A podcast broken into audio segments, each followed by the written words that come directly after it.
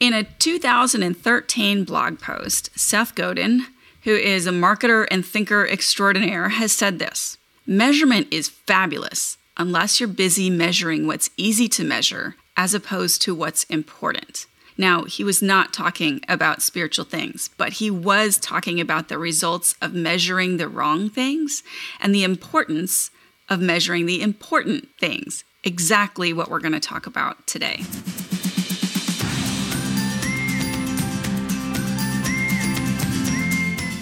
Welcome. I'm Michelle Berkey, and this is Praying Scripture, a weekday broadcast where we use God's own words to honor Him and to talk to Him about the things going on in our life and in our world.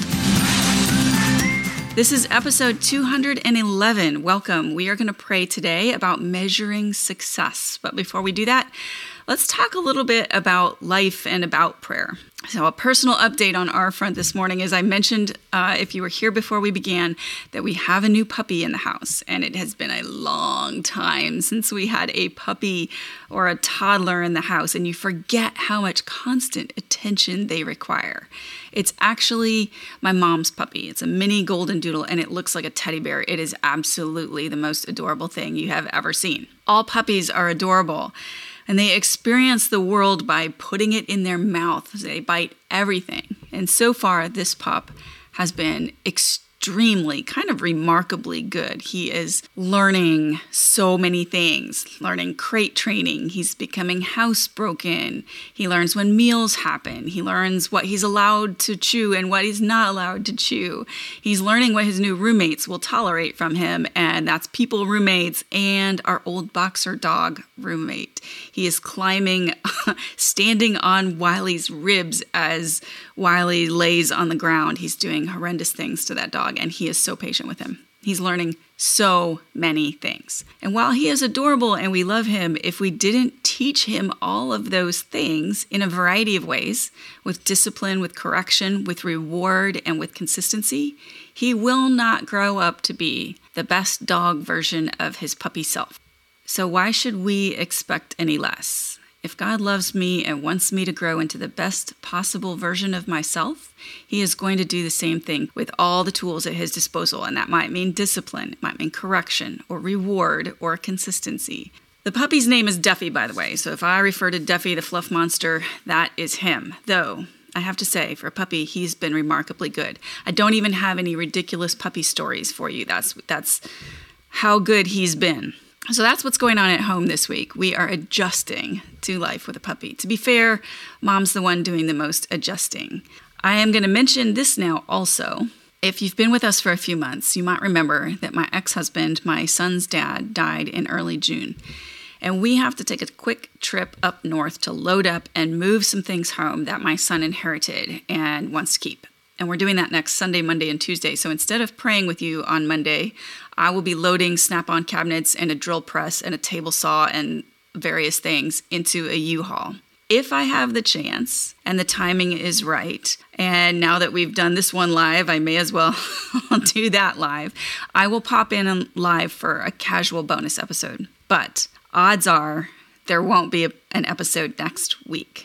So I just thought I would give you that heads up and warning. All right, well, let's get into the prayer info. We've been talking about postures, prayer postures, how our body can communicate in prayer. And we've talked about what we do with our hands and our body's position in space, like standing or kneeling or lying down. And today we're going to talk about something related, but maybe not really a posture. It's how we use our voice. Our voices are incredibly expressive. I was recently accused of snapping at someone because there was a specific, quote, tone in my voice, right? You know when someone's tone of voice and their words don't match. Though in my case, you don't always know when that tone is leaking out into your voice. Our emotions bleed into our voices. You can tell when a loved one is hurting or sad or happy by the sound of their voice. Don't be afraid to allow your voice to be just as expressive in prayer. Don't be afraid to use your voice in general. We often pray only in our heads or our hearts, internally, so outwardly, silently, and that's totally fine. Hannah's anguished prayer in First Samuel one was silent. Her lips were moving, but no words were audible, but God listened and answered. That is not the only way to pray. You can pray out loud. yes, of course, when you're with others or like in this kind of situation, when I am with you in broadcasting, but also when you're by yourself. David talks about this frequently in the Psalms, like Psalm seventy-seven one, he says, I cry aloud to God, aloud to God, and he will hear me.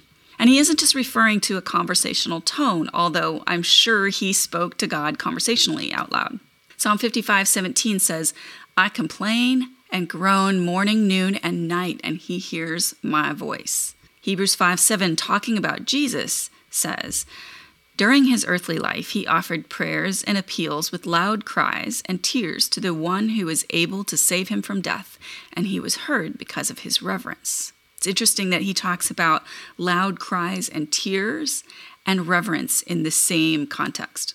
A quote from Alice and Stephen Kendrick says this, various translations of the original word for crying out carry the idea of shrieking in pain, or making a sound like an animal in danger, or wailing with deep emotion of spirit.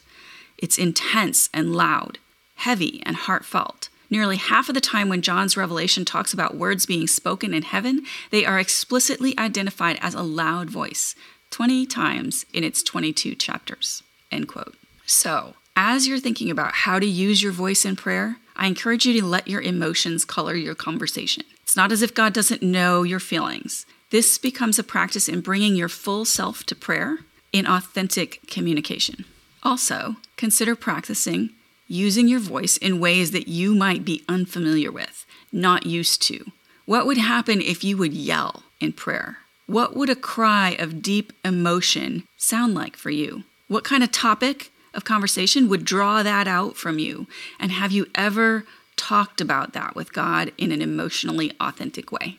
How you use your voice might not be something that you think about, but it is definitely worth exploring. So let's actually get to using my voice in prayer. And I promise I won't yell today. Well, I guess I probably shouldn't promise that, but I will probably not yell today. All right, so worship first. Scripture talks about God expressing emotion in all kinds of ways in the pages of the Bible. We see him feeling compassion, love, anger, grief, jealousy, and joy, and I am sure that's just a partial list. Jesus especially was fully human, so he experienced all the same kinds of emotions that you and I do. Now, God himself doesn't necessarily feel or express emotions exactly like us, but it is one of the ways that personhood is defined. He's a personal God with mind and emotions and a will of his own. That's the definition of personhood, someone, something that had someone who has a mind, emotions, and a will of their own. His emotions are rooted in his holy nature. Today, we're going to worship him as a personal God, one with mind, emotions, and will. In order to do that, we're going to use Zephaniah three seventeen, and since we're doing the whole live thing differently, I don't have that verse to put up for you, but it's Zephaniah three seventeen, and it says this, the Lord your God is in your midst, a mighty one who will save. He will rejoice over you with gladness. He will quiet you by his love. He will exult over you with loud singing. Now, I have usually looked at this verse, and when I, I read it, I am awed over the idea that God would exult over me with singing. Like, that's just not something I generally picture or think about. And so it always brings me back to this verse that's this like awe-inspiring moment. But there's other things in this verse we're going to draw out on prayer this morning. So let's just do it. Father, you are Lord, and you are God, and you are in our midst. You say where two or three are gathered in your name, you are there, and we have a number of people listening live, and those joining on the replay will be joining our voices. You are in our midst.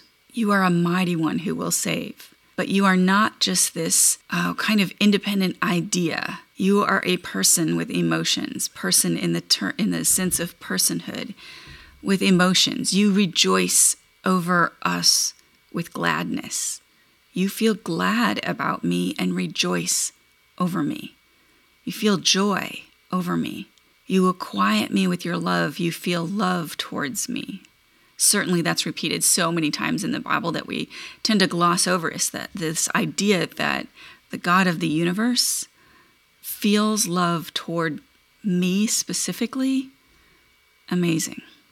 You will quiet me by your love, and you will exult over me with your singing, with loud singing. You sing loudly, exulting over me. That's amazing. You are an awesome God. And I worship you this morning as one who has emotions rooted in holiness. My emotions are rooted in my own flawed nature. Certainly your Spirit can help me translate those and transform those, but you, your emotions are rooted, rooted in your holy nature. And I worship you for that this morning. I'm grateful that we have, being made in your image, we can identify and experience that part of your character as well. Our emotions are tricky things. Help us learn to uh, offer them as worship for, to you. As we step into this prayer time this morning and talking about success and how we measure success, I ask that you would give me your words, give me your thoughts, help me speak clearly and make sense, quote, as I speak. Uh, my emotions are mixed up in this topic. You've been really, Spirit, you've been really working on my own heart, and I pray that that would continue. I pray that you would help me find clarity through that work. I pray that you would speak to each of our hearts in the ways that, that we need. Teach each one of us what we need to hear this morning and find us obedient and listening. In Jesus' name, amen. I don't think I've been talking enough this morning because my voice is, my throat's already hurting. It doesn't usually. All right, so to the meat of the broadcast. Some things are easier to measure than others. Measurement allows us to classify things. It gives us data to make judgments, how much money we make, how much money our kids make, how many homes we own, do we own a home or more than one home, or the kind of vehicle we drive. These things are measurable, visible, easily, easily made into data points. Lest you think the church is immune, how many people attend our services on a weekly basis? How many baptisms or conversions? How many, quote, members that each church has? There are lots of things that we can track so that we can measure progress and success. And this is not necessarily a wrong thing. I'm not, uh, I'm not saying that we should not measure and track, but some things are much harder to quantify, and we tend to default to using data that is easy to gather for decisions and judgments. Furthermore, when we have data, when we know measurements, we make value judgments. We decide whether something worked or it didn't. We ascribe value to the effort and also to people. For example, a child's success as measured by their finances, as their holding to society norms, or their career choices, or if they are married with children, these data points can lead us to judge their parents as successful. And we draw lines between ourselves with these data points based on things easily seen, based on spending habits, on accumulating, on job titles, on degrees earned. But as we've been discussing for the last few weeks, these things aren't how God measures success. So it's really critically important for us to use the same measuring stick on our own lives that God uses. That measuring stick is much less visible. What really matters to God? Things like faithfulness, obedience, acting justly, loving mercy, thankfulness, humility, fearing God, abiding in Christ, persevering, serving, these kind of things summed up by Jesus as loving God and loving others. So today we're going to pray through how we measure success. Whose measuring stick are we using? Man's or God's? And we are going to have two portions to this prayer time. Uh, one passage where we'll talk about the kind of things we use to measure that uh, worldly things and how we succumb to that. And a second passage where we'll talk about learning to measure ourselves using the same measuring stick that God uses.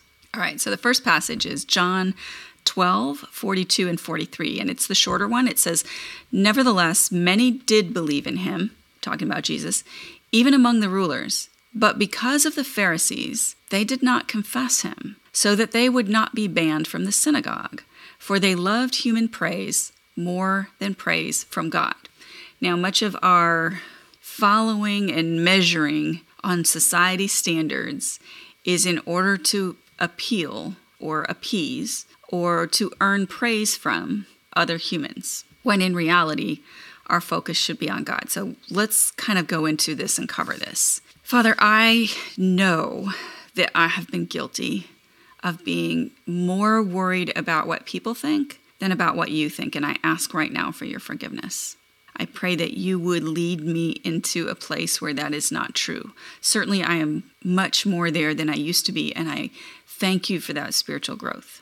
I want to pray this morning and ask you to speak to each of our hearts about these specific areas of the world's definition of success and, and measuring sticks of success. And I want to I want you to show me and each of those listening whether or how and what ways we are using those measuring sticks in our own lives to measure our own worth, measure our own success, and measure our own place in the world, kind of our place in society.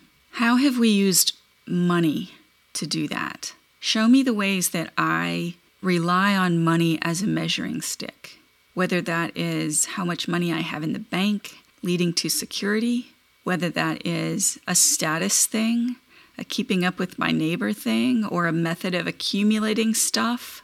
How have I used money as a measuring stick? And I ask for you to lead my heart into repentance over that and into wisdom in that area. And related, possessions, accumulating things. How have I used accumulating things as a measuring stick in society?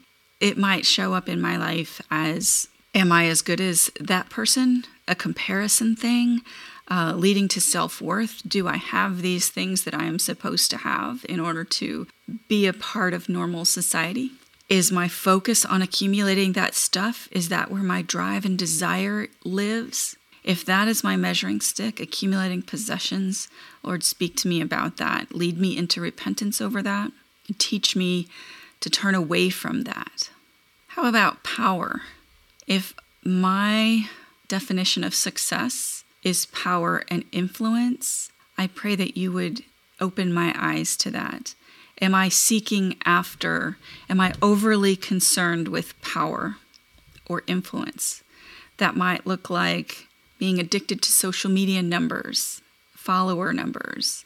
That might mean being so concerned that my family or my friends uh, speak with respect to me. It, it might show up in individual relationships uh, by vying for the power, be wanting to be the power holder in those relationships.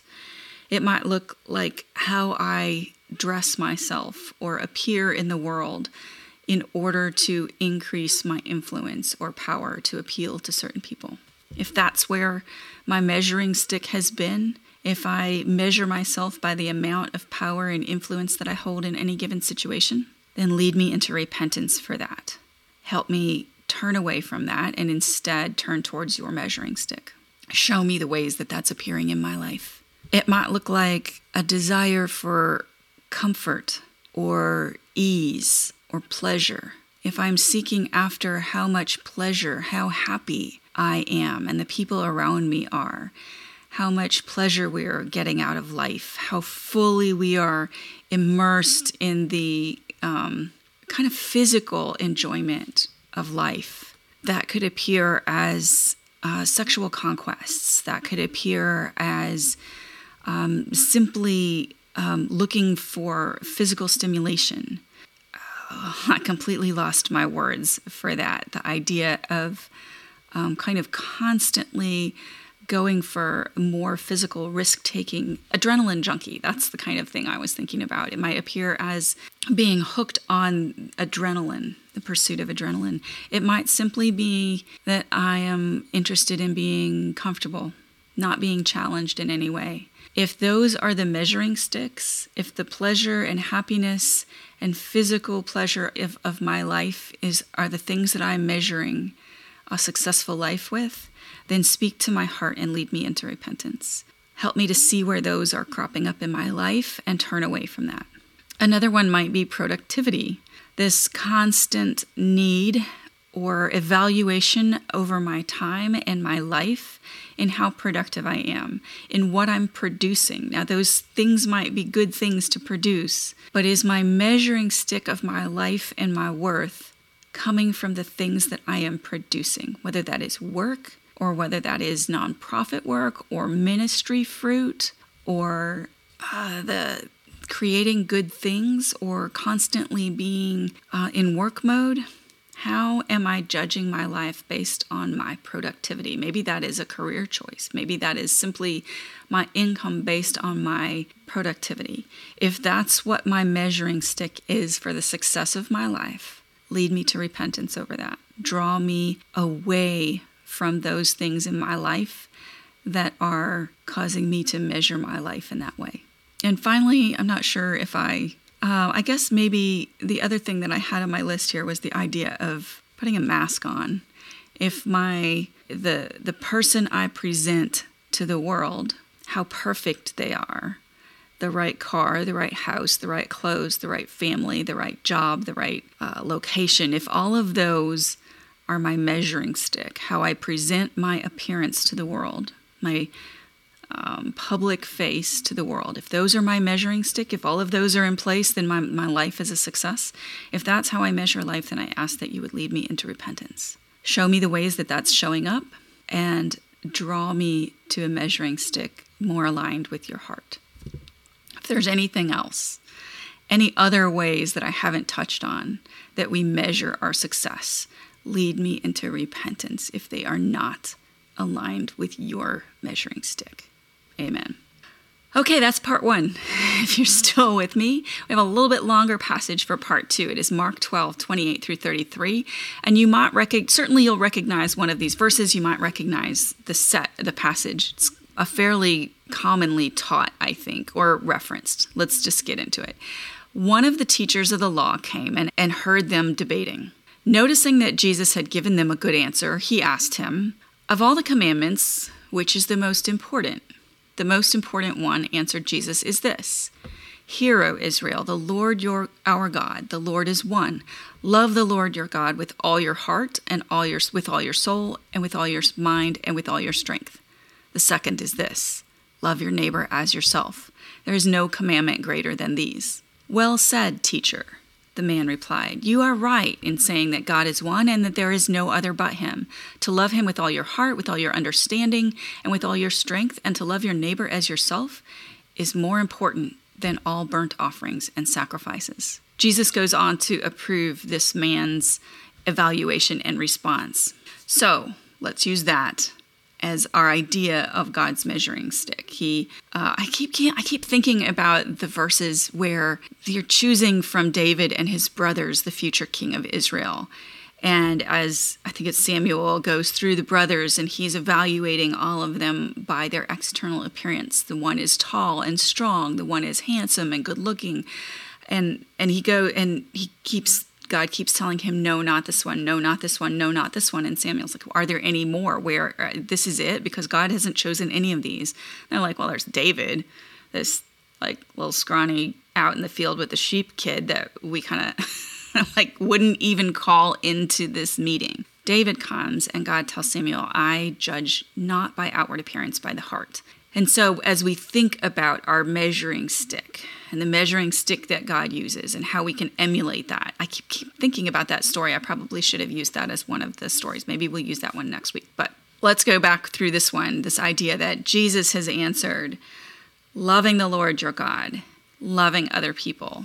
There is no commandment higher than these. So let's let's let's pray. Father, as the Pharisee answered, or as the the person, man answered Jesus that these things are more important than burnt offerings and sacrifices. Burnt offerings and sacrifices were the religious practice of the day. What are our burnt offering and sacrifices that we are placing above loving you and loving well? Maybe there are things that we are doing, whether it's attending church or our own personal Bible study or outward appearances at church. Maybe there are things in our religious practice that are easily visible, easily measured, so much um, simpler or less messy than affairs of the heart. Help us to turn away from those things. Show us where those might be, and I probably should have used this in the last portion. Show us where those might be our measuring stick, our religious practices, when instead you desire a heart that loves. Help us learn to measure our lives, to measure our success by how well we love you, how fully we love you with our whole heart, our whole lives, our whole understanding, our whole strength of our bodies, what we do with ourselves every day, day in and day out, in every aspect of our lives, how well we are loving you and how well we are loving others.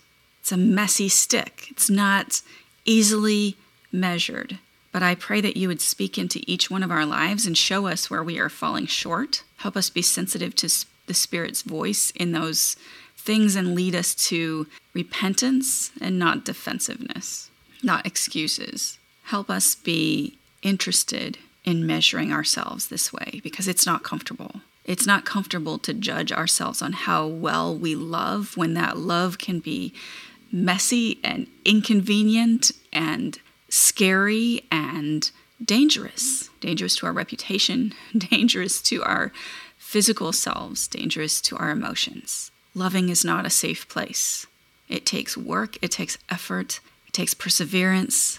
I pray that you would lead us in those steps in our lives. Begin to open situations where we are called to love. And that feels like a dangerous prayer. But those are the places that you want us. The places where we are called to love when it might not be easy. Help us learn to think about our days and measure our success, but not on, did we get our to-do list done? Did we check off all the Christian to-do boxes like prayer, Bible study? Did we it not did we do a good job at work and kill that presentation?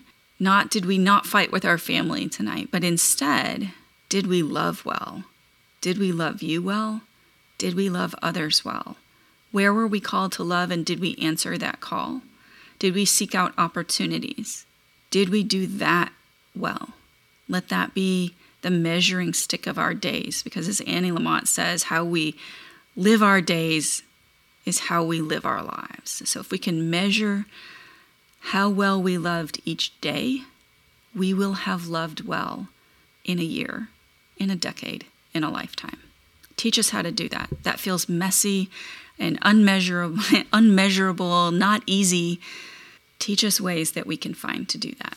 In Jesus' name, amen. All right, friends, thank you so much for joining me today. I'm so grateful for you being with me here live, here on the replay, and in the podcast as a listener there.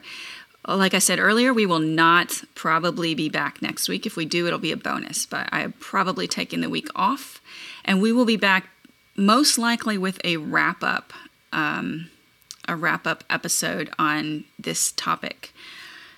I don't know if God's working in your lives on this topic. I would love to know. So send me a D M, drop a comment, comment on a post. Let me know that. For I, and maybe I'll talk about this more next time we're together.